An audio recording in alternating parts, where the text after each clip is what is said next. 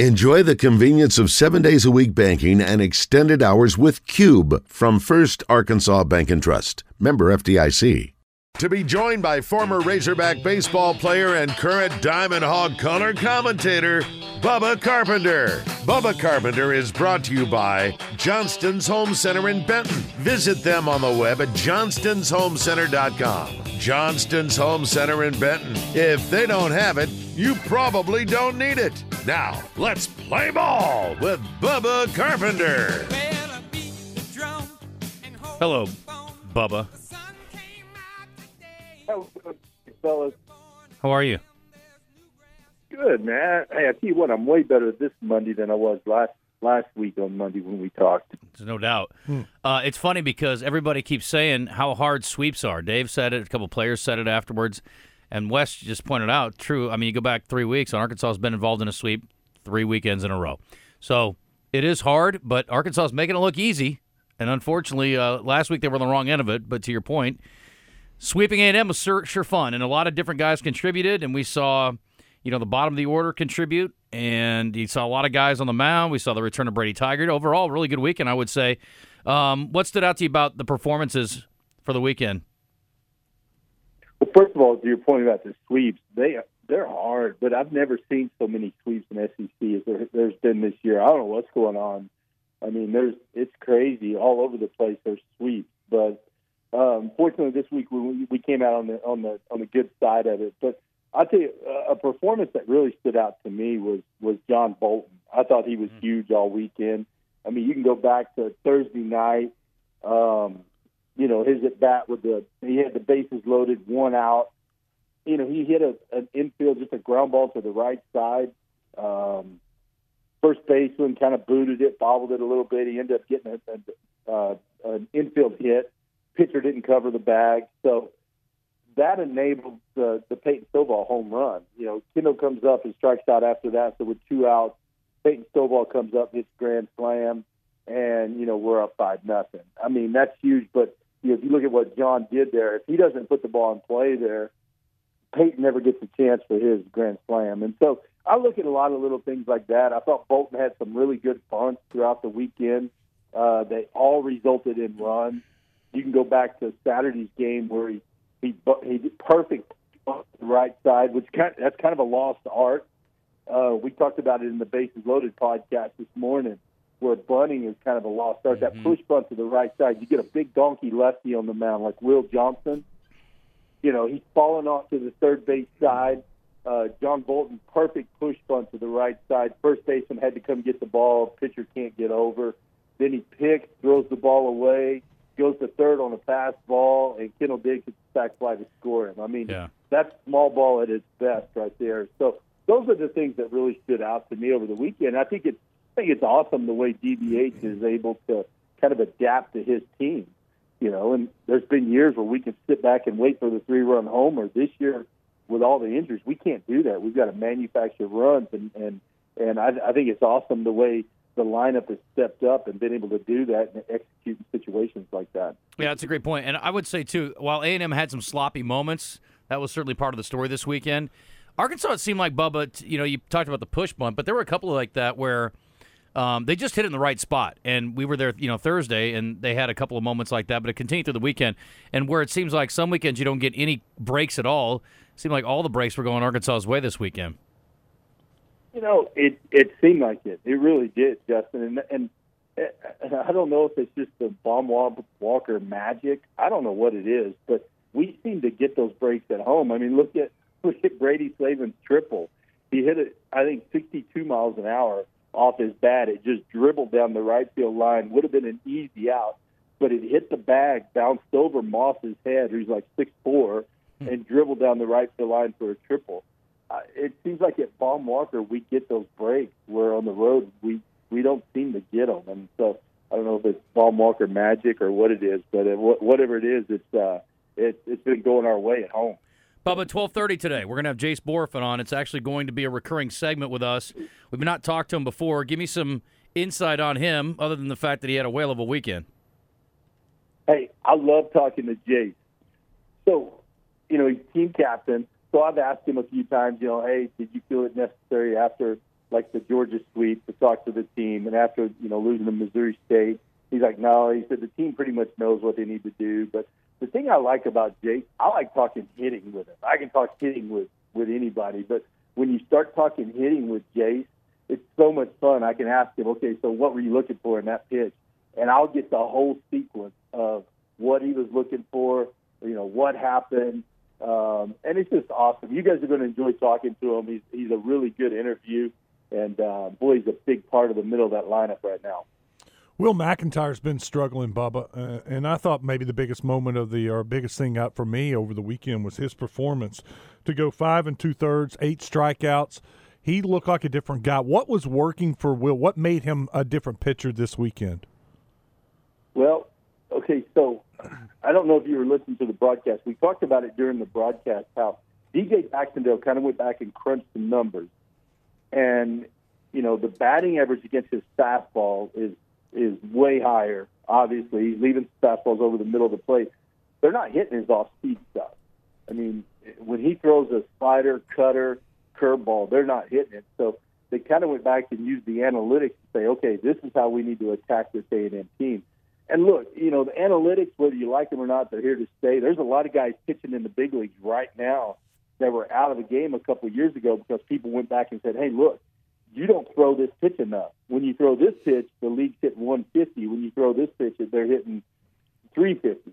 So use this pitch more. I mean, it's not rocket science, but that's basically what they did. And so, kind of attacked the A and M lineup. And I don't know if y'all were there on on Friday or not, but they were frustrated. You could see those guys going back to the dugout. Just they were mad because they weren't getting pitches to hit. Will was using his fastball around the perimeter of the zone, and he would use off speed in the zone, whether it be his changeup, his slider, uh, his cutter, mostly his slider and cutter. And uh, boy, just had the guys confused. But I think it's neat that they went back and crunched the number, and it really just kind of changed him as a pitcher. Now he did throw his fastball, though. Every once in a while, he'd sneak a fastball by him, but he mainly, you know, relied on the off-speed stuff in the zone to get the outs, and it was it was awesome to watch. And I tell you what, five and two thirds. If if he doesn't get that done, this whole weekend plays out different. Talking about Bubba Carpenter on the Brandon Moving and Storage Hotline. It's brought to you by Johnston's Home Center down in Benton. Speaking of pitchers, McEntire came on in relief behind Brady Tygart. Welcome back, Brady. What did you think of what you saw from him in limited action? Hey, I thought he was great. I heard someone talking this morning on one of the other shows here in town that, that it was less than impressive. I don't remember how it was said exactly, but um, I thought he was great. They four batters. His fastball was 93 to 95. Most of them were 94, 95. Uh, good breaking ball. Um, I, I thought he looked good. I mean, considering he, so I compare it to a Hunter Elliott. Hunter Elliott with Ole Miss kind of had the same injury. Hunter came back, and I want to say his first inning against LSU, he threw like 49 pitches in the first inning, walked five, mm. was all over the place, couldn't get an out. You know, Brady comes back from the same injury, faces four batters, uh, gets through it pretty easy, you know, through 20 pitches, and that's right about what they wanted him to be at. So I was happy. And uh, the best thing is, is if he felt good. There's no, he didn't feel anything in his arm. His velocity was there, and so I think that's a really good sign heading into this week. This weekend, he'll give us two innings, right? And we'll just build off of that. Yeah, I, I think what the staff has done with him is phenomenal, and it would have been certainly justifiable with the other injuries to try to rush him back a little bit. But the fact that they've been so patient with him could really pay off here down the stretch as they try to make a push towards Omaha. Yeah, you know, you know Dave could have used him last weekend in Georgia. He could have used him. Uh, you know, Dylan Carter, he could have used Dylan on Sunday. Dylan had some soreness, but he could have used Dylan on Sunday. Um, well, actually, it was Saturday, I guess. Yeah. The Thursday, Friday, Saturday. But that Saturday game when we blew the lead, um, he could have used both of those guys. But Dave's looking. Look, we're we're looking to postseason. Dave's mind's already into postseason. Uh, he's setting these guys up to get ready to peak at the right time. And so, yeah, I think it's great. And you know, Corey Wood's done a great job with Tygart getting him back healthy. I mean, just look at I think Corey Corey Woods is a trainer, and he doesn't get enough credit. I, I I wish I wish y'all could have him on one day and talk to him because that poor guy, sure. with all the injuries, he's been a busy guy this year, and he does such a good job taking care of these guys, and that's something that no one sees behind the scenes. Bubba, I was impressed. maybe not uh, uh, isn't the right word, but Zach Morris. Uh, when he came in, I was surprised. I didn't know if he would get another shot in a meaningful game, and he did. And uh, the numbers don't look good, but I thought Zach pitched better than the numbers, giving uh, Arkansas an inning and two thirds. And honestly, uh, he was really close to, to finishing that inning off and, and getting out of that inning unscathed. What do you think of Zach? No, I, I agree. I thought I, th- I kind of thought the same thing. Um, you know, he came in, and and I was a little surprised to see him when he came in. Um, but he, he he looked good. He threw some really good pitches, had his breaking ball work, and threw a couple of really good changeups. He kind of got screwed on a strike three call um, that kind of led to a few, you know, some extra pitches and then some runs. Um, but you know that was kind of the that was kind of the theme of the weekend. There was some there was some sketchy calls by the umpire, especially I tell you what the Thursday night game. I'm telling you guys that was that was and I look umpiring's hard, and I, I talk to umpires all the time when I'm coaching. I talk to them, and I, I don't yell and scream at them. I never raise my voice. Well, very rarely raise my voice. I get it; it's a hard job, but that Thursday night guy was really bad. Um, and, and anyway, we'll just we'll just leave it at that. But to your to your point about about Zach Morris, I thought he made a step forward. Even though he gave up a few runs, well, he didn't give them up. Fouts came in and gave up his runs, but I thought he looked good. And look, I've said it all year. At some point, we're going to need Zach Morris to come in and get some big outs for us. I think that's a good step forward.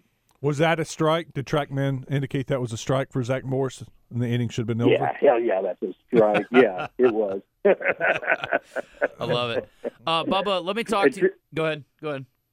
No, go ahead. I was, I was just going to say TrackMan doesn't lie. Yeah, that's it. Uh, let me ask about Caleb Cali. We've talked to him, I guess, about the last couple weeks. He's on a 13 game hitting streak now. What in your mind has been the key for him in being so consistent lately? Well, okay, let's compare it to like Globe Life Field, where he, out of his first eight at bats, he struck out seven times. He was swinging at pitches out of the zone. Now he's not. I mean, now he's getting pitches in the zone. We talked about last week how he saw 40 something pitches in an SEC weekend, only swung and missed five times. Um, he's just getting pitches in the zone and putting good swings on them, and he's smart. He knows if he comes up with runners at second and third, uh, two outs, first base open, they're not going to throw him fastballs down the middle. He's going to get sliders. They're going to pitch around him, so he's going to have to mistake. He looks for those pitches, and well, I tell you what, and, and it's carried over into defense. You guys know baseball. When I don't care if you're talking ten-year-old baseball or or college baseball, whatever. When a guy's hitting, he's playing better defense at all ages. I know I, I coach my son's 11-year-old team. When when a kid's hitting, he goes out in the field and makes great plays. Um, Cali's playing really good defense now. He makes some good plays over the weekend. But the, the most important part with his hitting is the fact that he, he's getting pitches in the zone. And you know, I will say it it it probably you know Ben McLaughlin hitting behind him probably helps because Ben's been hitting well as well. So you know, I think it's uh it, it it's been fun to watch.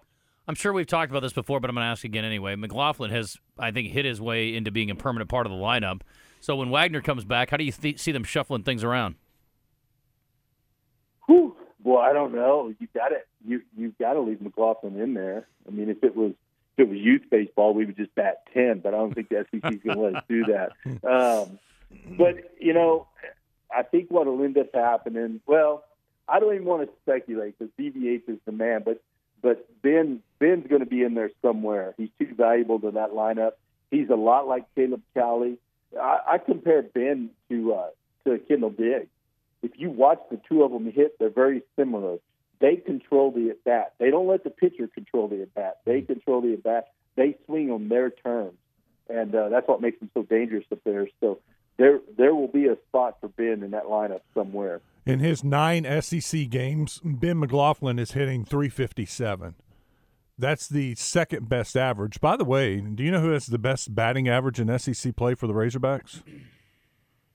I would think it would be Caleb Cali. It is Caleb Cali. I, I thought it was Jace, but it's Caleb Cali. He's hitting 364 in SEC games only. Jace is hitting 356, so just right behind him. But to your point, Ben McLaughlin's got to stay in the lineup. When you're hitting 357, in nine SEC games, there's a spot for you. Here's a, uh, I was going through the SEC stats after the game Saturday, and it was really odd to me, Bubba, and maybe you can explain it. Arkansas is hitting 255 against SEC opponents. The SEC opponents, by the way, are hitting 271 against Arkansas pitching. Uh, but Arkansas has scored 18 more runs than their opponents 132 runs to 114. You look at that batting average and you think it would be the other way around. How is this happening? You know, it doesn't really match up, does it, No. Les? But what here's here's what's really cool. Phil actually gave me this stat this morning. We are leading the SEC in on base percentage with our leadoff hitter. Our leadoff hitter is, is getting on at a 463 rate. Hmm. That's incredible, and we're way the next the next highest is well below us. But when you're getting your leadoff guy on at that rate, good things are going to happen. So we're finding a way to get him to second, get him in scoring position, and it's not what you hit, it's when you hit. Even though our batting averages are down, we're finding a way to get that run in. We've hit a lot of sack flies this year. Um, we're good at moving that runner from second to third via either a, a ground ball to the right side or a bunt, and we're just finding a way to score runs. And that alone is going to make us. When you get Wagner back and you get back at the top of that lineup, the fact that we're able to manufacture runs right now, we're going to be a dangerous team, guys. When it, and when everyone gets healthy and gets in there. Speaking of dangerous teams, Arkansas playing Lipscomb for the first time ever tomorrow at Dickey-Stephens Park, 6 o'clock first pitch. It is sold out.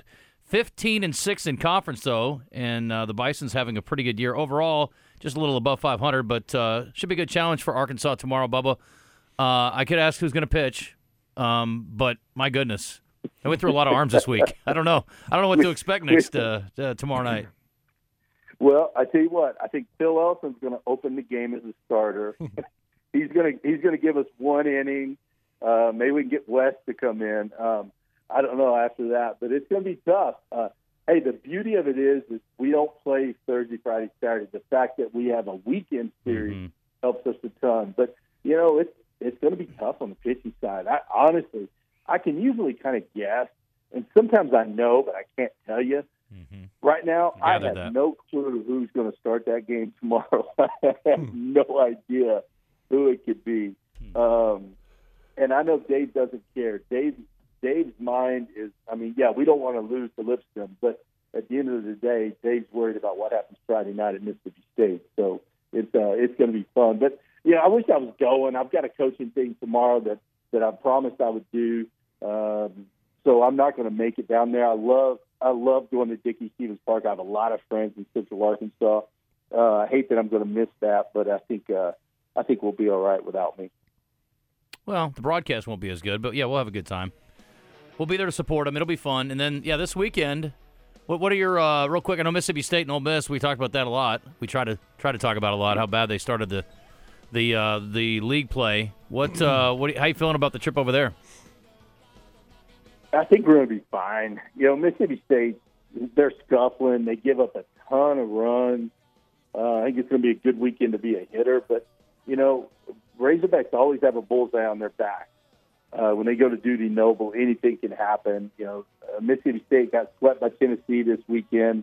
Um, you know, so they're desperate. They got to have some wins, and so I, I, I think we're going there and get the we're going to get the series win.